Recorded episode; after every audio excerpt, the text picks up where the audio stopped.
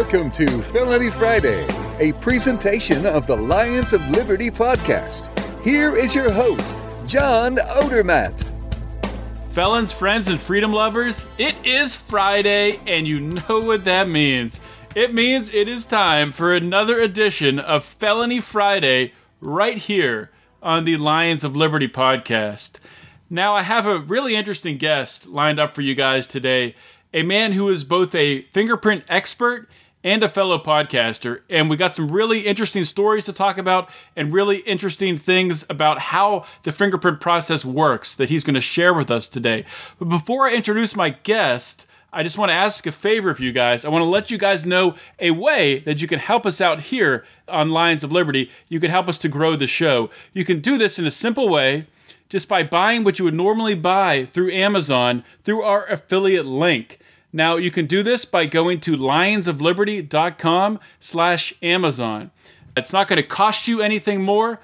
When you use that link, we will get a small little kickback that will help us to continue to produce this outstanding content that you guys obviously enjoy because you're listening to this show. So please think about doing that today. We really would appreciate it. Second, of course, this is episode number 30 of Felony Friday.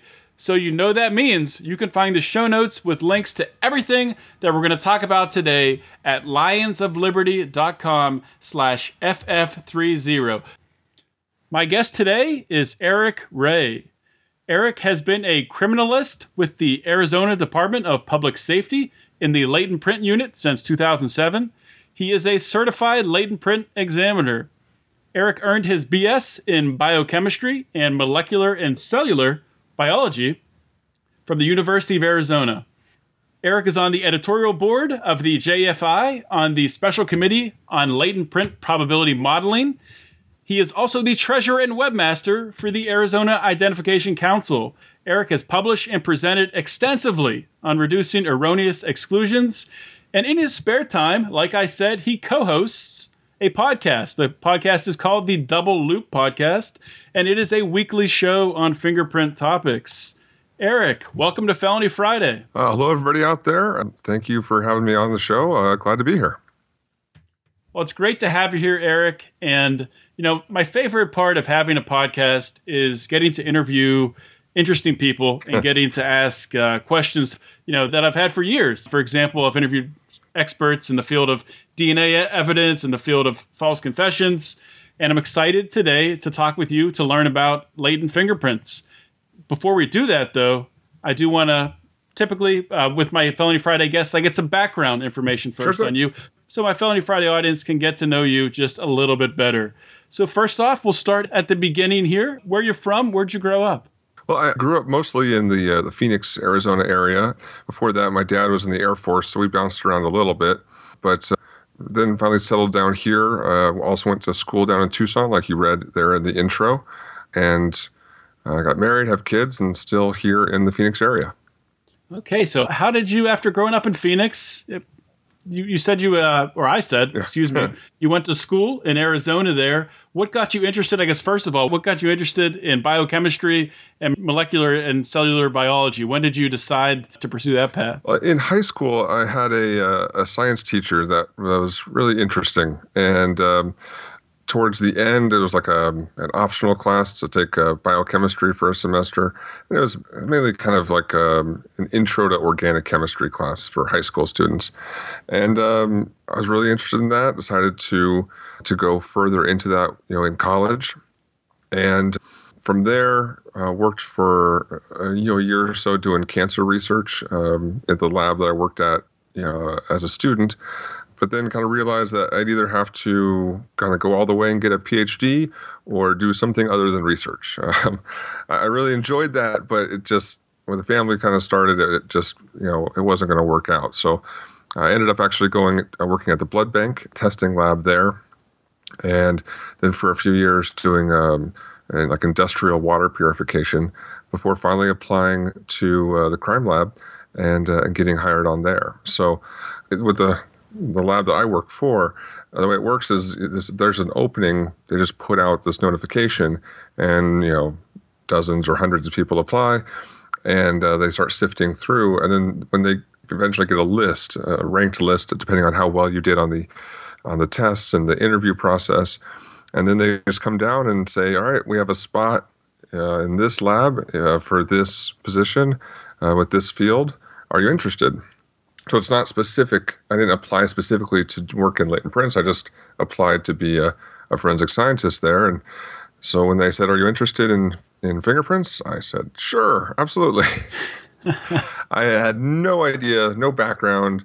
First day, I was, heck, I mean, most lay people or lawyers probably knew more than I did on my first day, and um, pretty quickly found out that I really enjoyed the puzzle solving aspect of that, and I was really good at it. So, you know, from there, it's kind of become you know my passion uh, to work in this field and be involved in all sorts of different things. You know, from you know my actual job to all these other committees and, and programs I'm a part of. That's really interesting. That so you didn't actually apply for a position in latent fingerprint forensics. No, nope. um, you just applied overall, and then and they kind of asked you, do, do, you want to work here?" So I guess a question I, I, would have about that is, did you have an interest in? I guess you obviously had an interest in criminal justice then to to go down this path. Right. Uh, that, you know, that was an interest that I had had. You know, as I was kind of getting out of college, looking around to you know, where I wanted to make my career. That was one of the things I kept going back to and looking at. And then, you know, like I said, I did these other things for a little while, and it just didn't quite fit with what I wanted to do. And then, when I honestly, when I applied, I thought I'd end up in like um, toxicology because of the work I had done at the blood bank, or in the DNA section because of some of the work I had done in the cancer research lab. Uh, but they said, you know, we got our opening is in in fingerprints. Do you want it? And I said, yes, absolutely. And turns out, you know, I kind of lucked out because now knowing what I know now, I'd much rather be in fingerprints than in toxicology or DNA. What's the reasoning for that? Well, uh, the toxicology, it's a lot of um, you just kind of load up the machine and you know push go. It's a lot of just every sample's the same. You get a blood tube in, you run the blood sample, and you get the machine gives you a result, and that's just you know I, that's what I got tired of at the blood bank uh, was that it was just it was just so kind of mind-numbingly dull. After you know the challenge of understanding and getting good at using the equipment and that kind of thing it, it just got dull for me. Uh, and dna is it was just a different thing. It's it's such a big section at least in our lab and it's, it's a whole different set of challenges you know to go about you know working through all the different tests and samples and, and all the different rules that they have to work in uh, work through mm-hmm. now latents just seems to be it's me solving the puzzle it's not like a machine that's that i'm entering data into and an answer is being spit back out I think I can definitely relate to that. In uh, in my day job, I've done you know different things over the years. Previously, I guess you know, a couple years ago, I was stuck in a position where I was always analyzing these big construction schedules and okay. Every day was like the last one. I'd come yeah. in i'd be looking at these schedules and updating these schedules and you know looking at you know different float paths and whatnot things like that. But there was nothing exciting. Now i'm doing something a little bit different a little more exciting with risk analysis stuff but i think i can relate to where you're coming from with that. Uh, one thing i'm curious about so you just applied for this position you said you wanted it you start working there. How much training was there before that led up to when you were, you know, let go and, and set free to start analyzing and looking at some fingerprints? Yeah, so there's no like, you know, bachelor's or master's degree in fingerprints, you know, and forensic labs kind of know that going in. So for myself and, and most people that get hired, these labs know that you're going to be basically useless for the first year or so.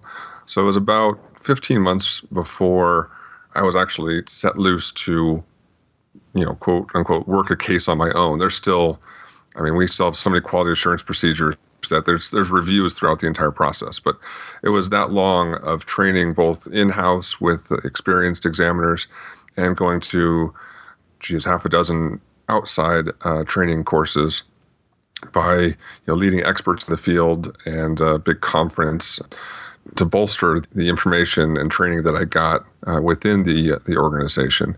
So it was that whole process before, and then a couple tests along the way to demonstrate that I was you know capable of not screwing anything up before I was uh, released and signed off to do actual casework.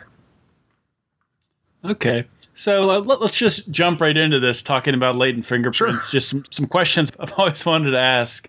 You know, you see the the crime scenes, uh, the crime shows on TV of you know the detective coming in and you know, dusting the scene for fingerprints and you know finding something and taking their time and uh, I don't know what do they put you put tape down or, or how you get it. So how, how, does that all work? And I guess how realistic is that depicted on television? Uh, it's kind of some things are kind of correct and other things are just wildly wrong.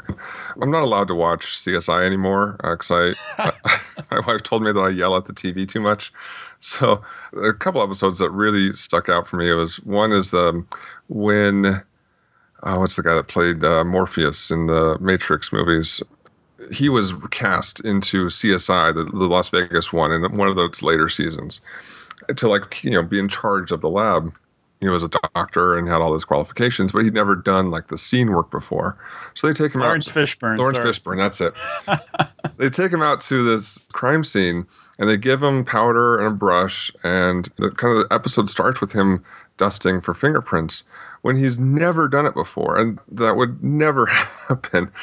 And you know, he's kind of trying to get the fingerprint off this knob, and they say, "Oh, you've used too much powder. Let's go try to look for fingerprints somewhere else."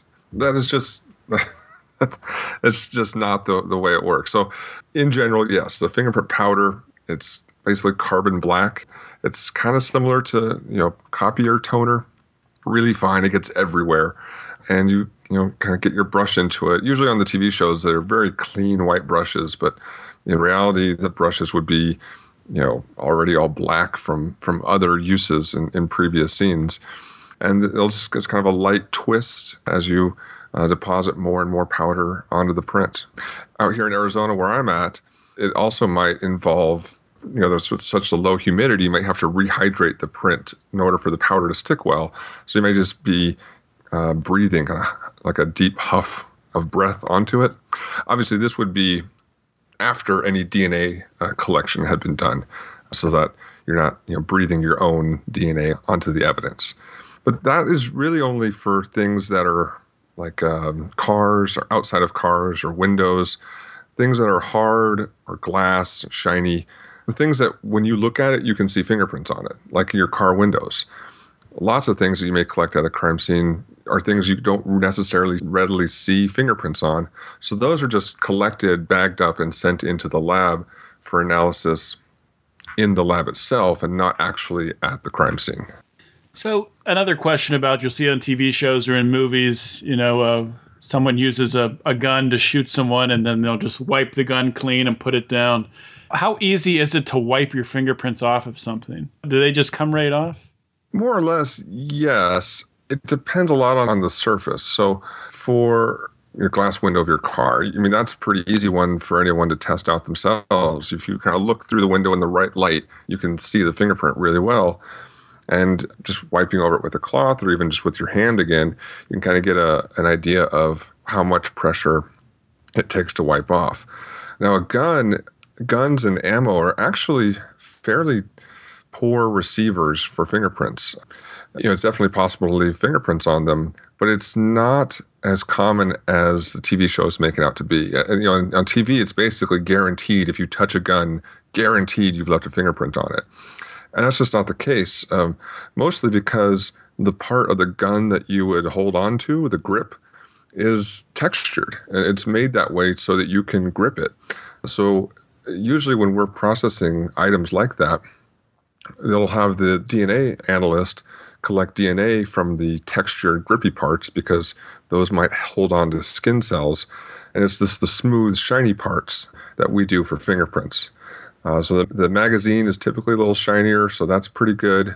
A nice chrome revolver would be really great for fingerprints, but like a Glock handgun is a really dull gunmetal finish. It's kind of even textured, so it's way more difficult to get prints off of that kind of surface. Hmm. Now, there's a whole other section of items of evidence called porous items like paper. And that's also a really good receiver because the sweat from your finger would soak into the paper or envelope or whatever other kind of porous substance that it is. And then that you can't really wipe that away because it's soaked in. It's you know the, the sweat has invisibly soaked into the uh, the paper and you, you can't really wipe it off. It's interesting. So I, guess a follow up question to that, and I, you I know the answer is probably going to be depends on yeah. the on the surface somewhat.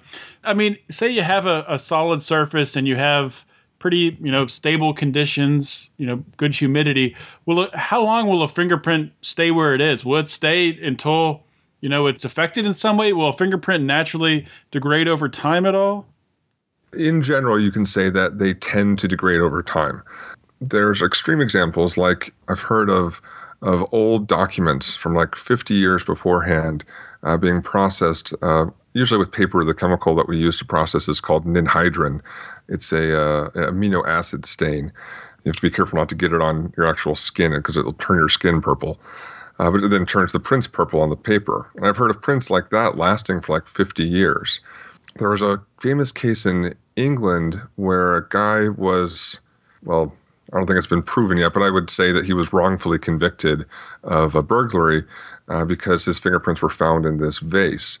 And the well, my best and other fingerprint examiners' best guess is that he had actually been at a shop uh, looking at vases to purchase to put in his shop.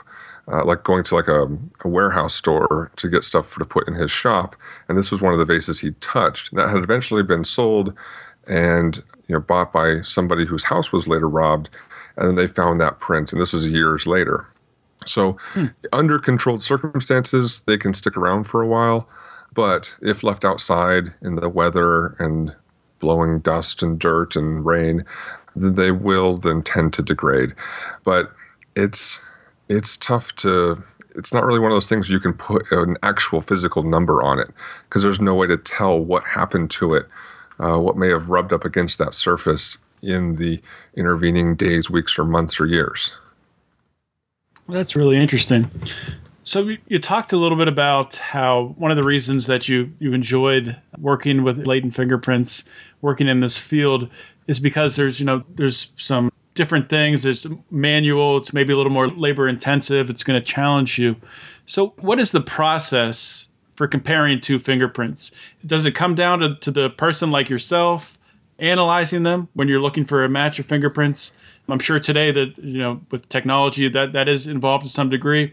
But can you talk a little bit about that and maybe how the process has changed, how you've seen it change over your time working in the field? Sure. Yeah, when it comes down to it, it really is you know a person looking at two fingerprint impressions. So just kind of overview of that. It starts off, uh, you'll look at just the unknown or the questioned or the latent print. And you'll look through there and you're, when you're looking for features that you can compare.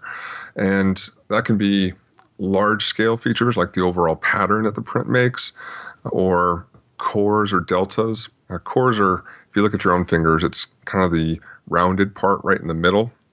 And the deltas are kind of down into the sides. They look like kind of like Ys. It's just three lines coming together. But those are features that would be, you know, more or less in everyone's fingerprint. So the uh, features that we're really look, looking for that are specific to a certain person are the minutia, and these are basically either ridge endings or bifurcations. So if you look again really closely at your fingerprints, you can see the little lines there run along, then one of them will stop. That would be a ridge ending.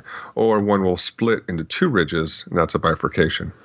So first I'll do is I'll go through and mark as many of those as I can see throughout the unknown print. Um, just okay, I see one here and I see one here, and you know usually there's you can mark anywhere between usually 10 to 20 or 30. If you get much past 30 or 40, you may just decide to stop because you've kind of reached an overwhelming number of points, and that's going to be enough to make a decision either way. And then you'll put down beside that your known print. Now, you can get that in one of two ways. If the, the officers have a suspect, you may just get in the suspect's fingerprints and put that right next to this latent print. But you may also not have a suspect in a case. For me, it, it seems to be about 50 50 of whether we have a suspect or not. If there's not a suspect, then we can enter that latent into the AFIS system. That's where technology really you know, gets involved here. And that's really doing the same thing again, marking out all these minutiae, but also marking the direction that they're flowing. So that on this computer space, you can think of it like a you know a Cartesian map. you have an x coordinate, a y coordinate, and then a theta angle direction that the ridge feature there is facing. Uh, and then what AFIS does, and this is really where TV gets it wrong, is on TV all of a sudden they start flashing you know faces on the screen, and then all of a sudden one of them pops up. First of all, that would be really annoying to have a computer just making noise and flashing faces at you all day. But you know, I guess works on TV. But uh, That'd be cool, like one time. Right. Like, you're like, I, I don't need to see all these faces keep flashing at me. I want to enter another one. Can you work on more than one at a time? yeah. So what it does actually though is is takes those points that you've marked and then compares them to every set of points in all the fingers in the database that you're searching, which is pretty incredible that they've been able to program this to happen and it actually works. But all those comparisons each get a score of how closely they match up. And then the computer sorts all those potential candidates uh, with the scores and gives me the top. I usually ask for, I used to ask for like 25, but now the systems are so good, I just ask for five, the five top candidates through our state system, and then I'll do it again through the the federal system, which is think up we're up to 100 million different people or a billion different fingers. Because you know everyone's got 10 fingers, and I then look at those top candidates that's brought back to me, and about maybe a quarter or a third of the time, one of those to me looks like it matches up. You know, the other two thirds, three quarters of the time, none of them match. So I just say, okay, none of these match. So getting back to the process that I do, you know, I, now that I have this exemplar, this known print, I put it side by side. I'll look generally at one of the big features, like I said before, the core or the delta, and start there in the known print. And from there, I start looking at these these the different minutia that are there. So, okay, I see maybe a a ridge ending that if I count two over to the left, there's a ridge ending, and then my known print two to the left, okay, it's there. So then I'll go look back at my latent and see what else do I have nearby. Oh, there's a bifurcation if I go three ridges up. So then in my known, okay, one, two, three, yep, there's a bifurcation here too. And just keep doing that over and over again, you know, to see in the case of an identification that everything matches up, that all of the the minutia have a corresponding minutia in the known, and that they all have the same unit relationship between each other, the same number of intervening ridges. And the final step then is the decision time. Now, if if I'm looking at that core delta, you know, look, okay, two ridges to the left, there should be a ridge ending here, and there's not. I may double check that with a couple, you know, going to the right or looking next to the delta instead. And seeing that difference means, okay, it's an exclusion. If I see all those features lining up throughout both prints, okay, then that would be an identification. And then the the other decision I could reach is inconclusive. And that would be either there's not really enough features corresponding to, say, identification, and there's not really those obvious differences that I see to say exclusion, or it could be that the exemplars are incomplete. I just don't have the right section of finger or palm to compare. So, for one of those three reasons, really, I might be inconclusive.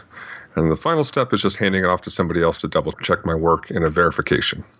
So when it's an identification, it's not a uh, there's not a degree of probability attached to it or anything. It's you identify that these match, you pass it off to be checked.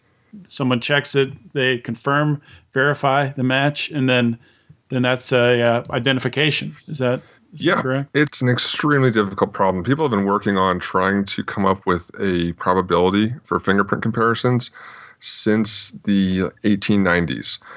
It is a difficult problem to solve. I've talked a lot with people that are, are working on this problem.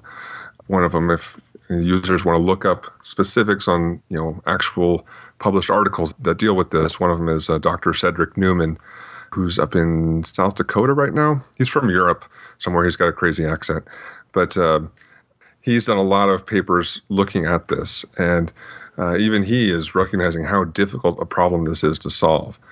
So, one way to put this is okay. So with DNA, it's actually set up perfectly for statistics. Every person can have you know two copies of that gene, from one from your mom, one from your dad, and they can then measure out in the population how many people have this exact specific thing. Usually it's a, a repeat of letters. So, do you have in this section, do you have eight copies or do you have nine copies in a row of these letters? And you can just start counting people, and they have this exact same thing in each person. And you're dealing with a, a molecule that's linear, you know, one dimensional, and there's no in between. There's one letter, then the next letter, then the next letter. It's they're like integers. You know, it's, it's at one and two and three and four. With fingerprints, you know, you're looking at your finger. It's a three-dimensional object that you've then pressed down onto a two-dimensional surface to make this transfer, and that all of these features they don't just happen in a repeatable way. Any of those features can be facing any direction and appear at any point in this xy coordinate with not just you know at the integers uh, of one, two, or three, but at any decimal point even across this map. So it's just a, a multiple times more complex problem to solve. People are still working on it, but we don't have a reproducible way right now to give a probability.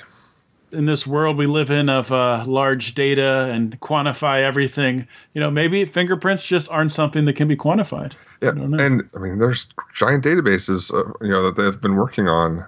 Like I said, with millions and millions of fingers, but it's just hasn't been solved yet. It may mm. at one point get there, but to put your listeners' minds at rest, the biggest study that's been done so far, this is back published in 2011, I believe, looked at accuracy of how accurate latent print examiners are when they reach this identification decision. And this was like 169 different examiners. Each examiner did 100 comparisons. Uh, about 60 of each of those comparisons were IDs.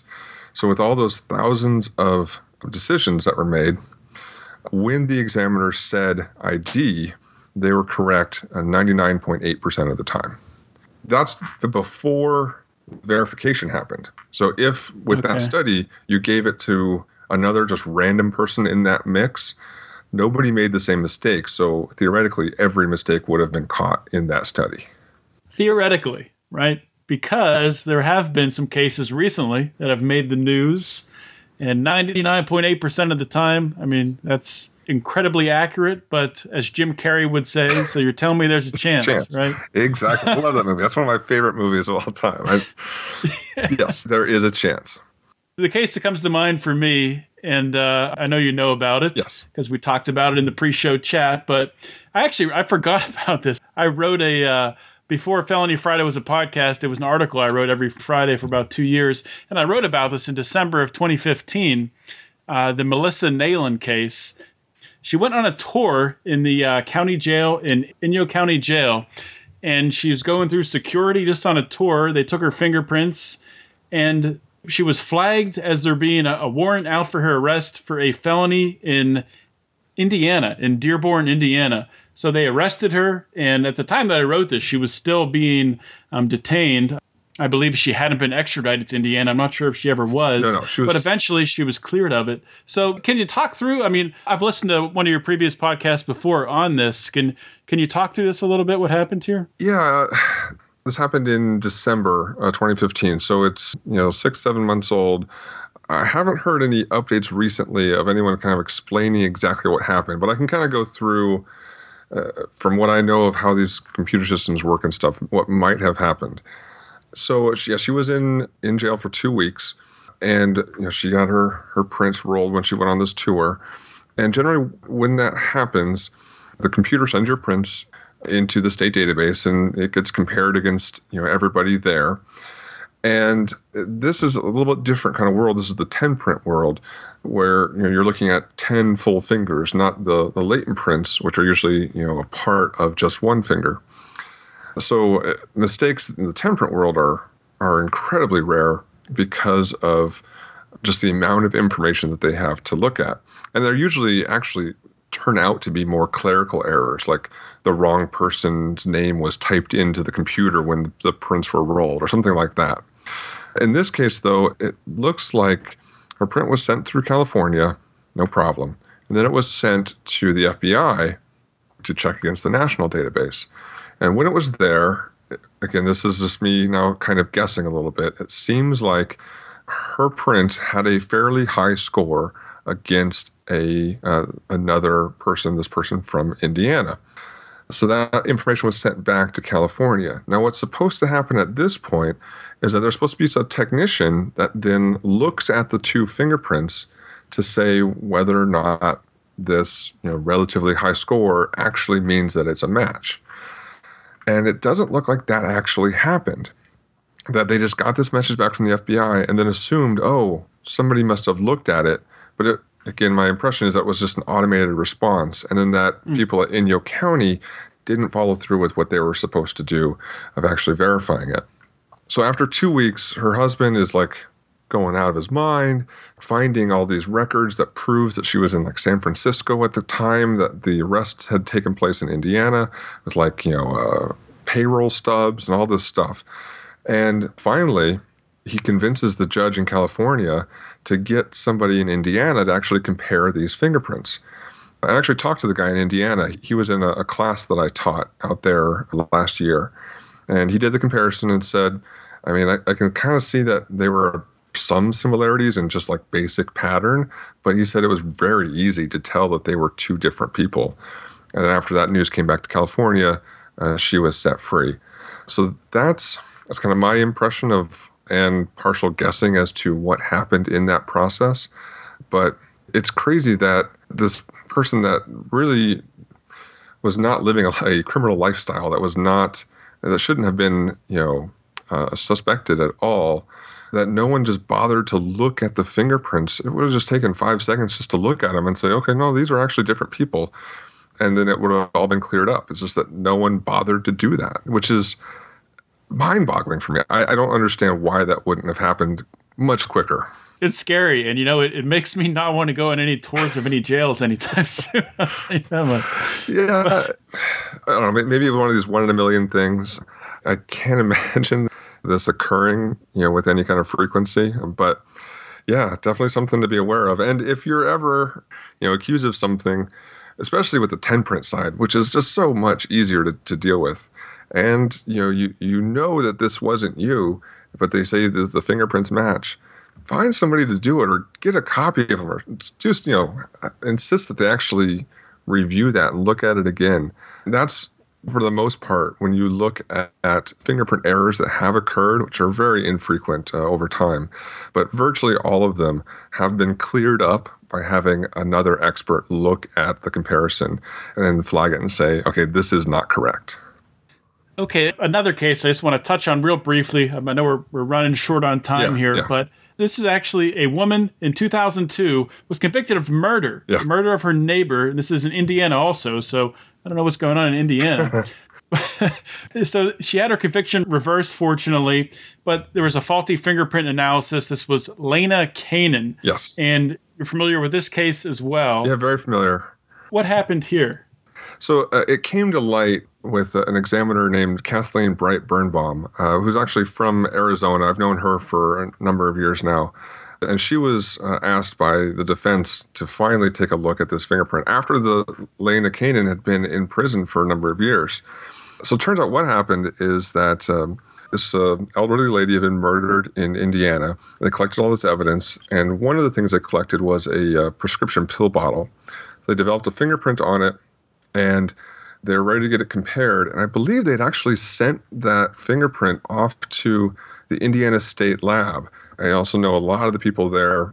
There's some you know top experts in the field that actually work in uh, Indiana, and I don't know if the local agency was just worried that it would take too long or what, but a detective from the neighboring agency had said, "Oh, I can do this. Hey, get the the fingerprint and send it to me."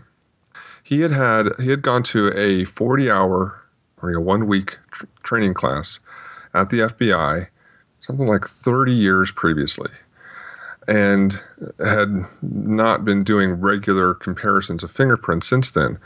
Even then, it was just a, a, completely inadequate training. But he insisted that he could do it, so the uh, you know the agency where the homicide took place let him do it, and he identified uh, Miss Canen as uh, you know the source of this fingerprint. And basically entirely on that identification, she was convicted.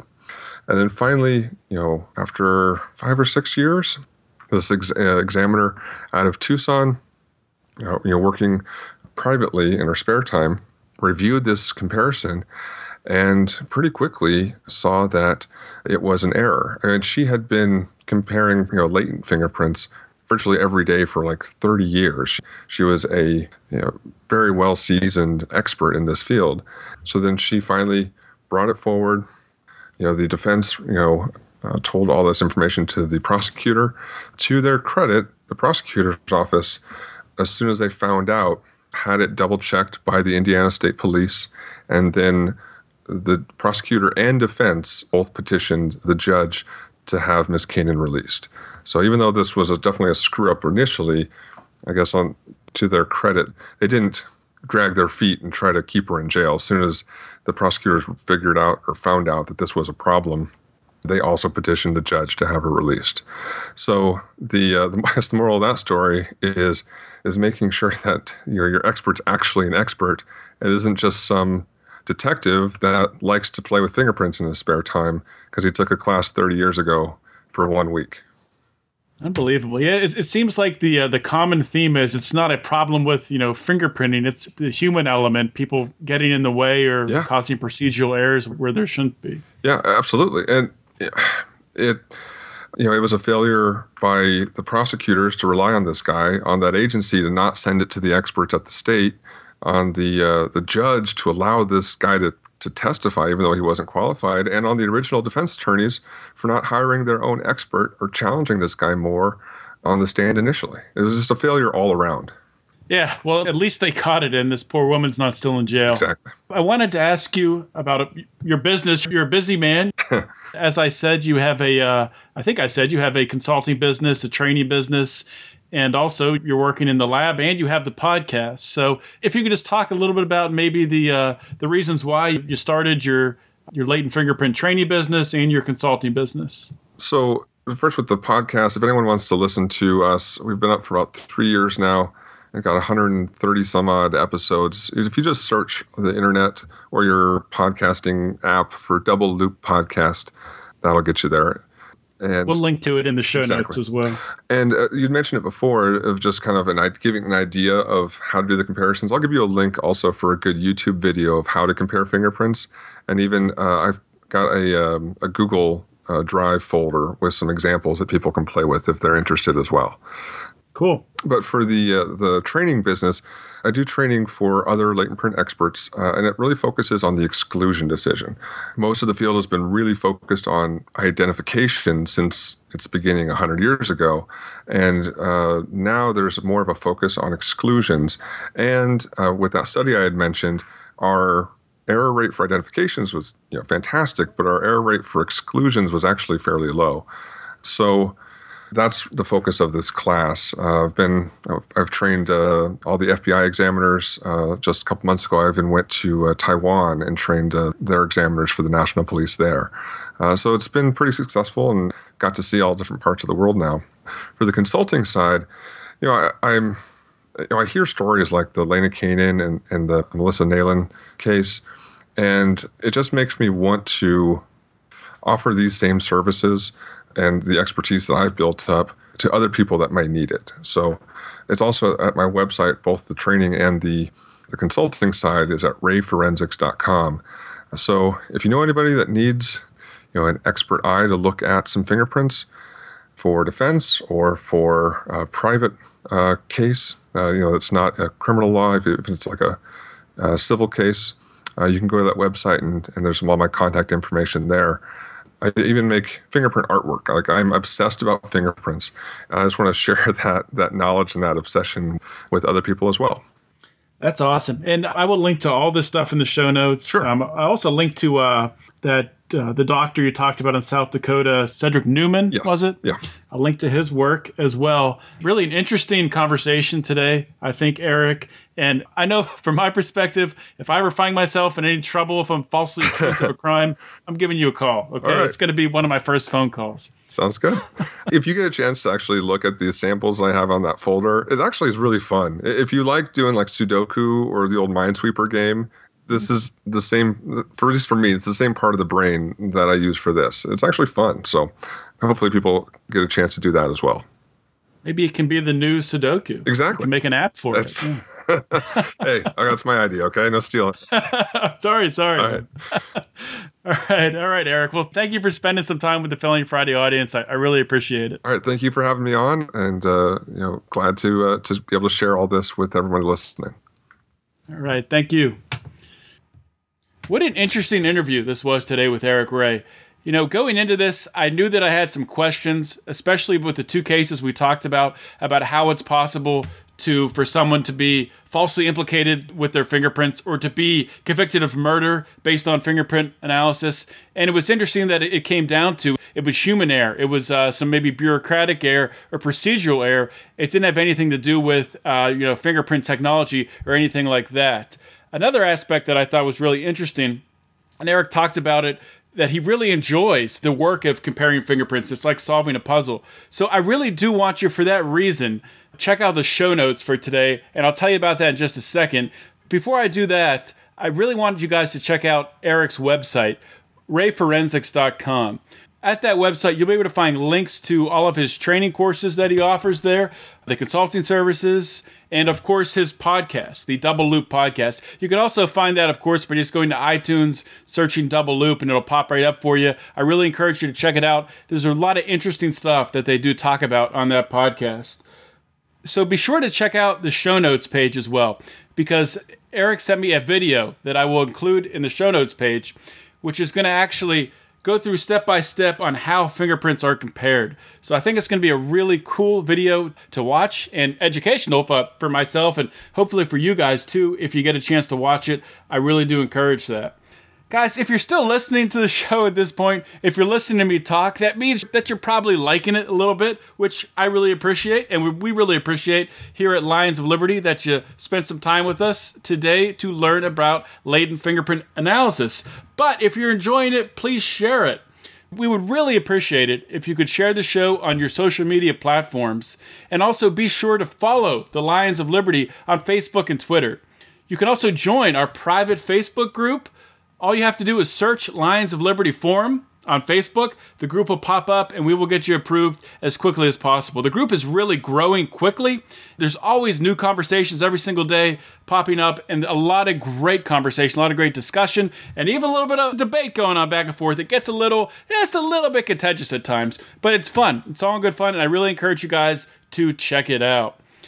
We have three shows every week here at Lions of Liberty and that can be a lot to keep track of to remember to go and you know download a show or go to our website and listen to the show. And if you want to do it that way that's cool that's great. If you want to listen on youtube that's cool that's great also. More power to you. But if you just want it to come to your phone if you just don't have to think about it and just have your phone automatically download it you might want to think about subscribing to the Lions of Liberty podcast on iTunes and Stitcher Radio. It makes the process a lot easier. I do it for a lot of other podcasts and the Lions of Liberty podcast as well. Comes right to my phone. I just click on it and play it. It is wonderful. And that way, you can guarantee you won't miss out on any of our content every Monday, Wednesday, and Friday with Felony Friday. We, of course, we have a new podcast. And you don't want to miss our new feature that we have. It's hosted by Marc Clair and Brian McWilliams, and it's called Mr. Johnson's Liberty Hood. And what they do is they break down the good and the bad of presidential candidate Gary Johnson's campaign. So you definitely don't want to miss that. It's freaking hilarious. I really enjoy it. A lot of our people in the forum are talking about it. We have hashtags going every week. A lot of funny stuff that they talk about on that show. So be sure to subscribe so you don't miss that. Just one last note, and then I'll let you guys go. If you want to contact me, if you have any uh, stories you want me to talk about, or someone you'd like me to interview on Felony Friday, you can contact me, Felony Friday, at lionsofliberty.com. So please think about doing that if you have something you want to hear. As always, guys, thank you so, so much for listening. I really do appreciate it. This is John Odermatt signing off. Always remember to keep your head up and the fires of liberty burning.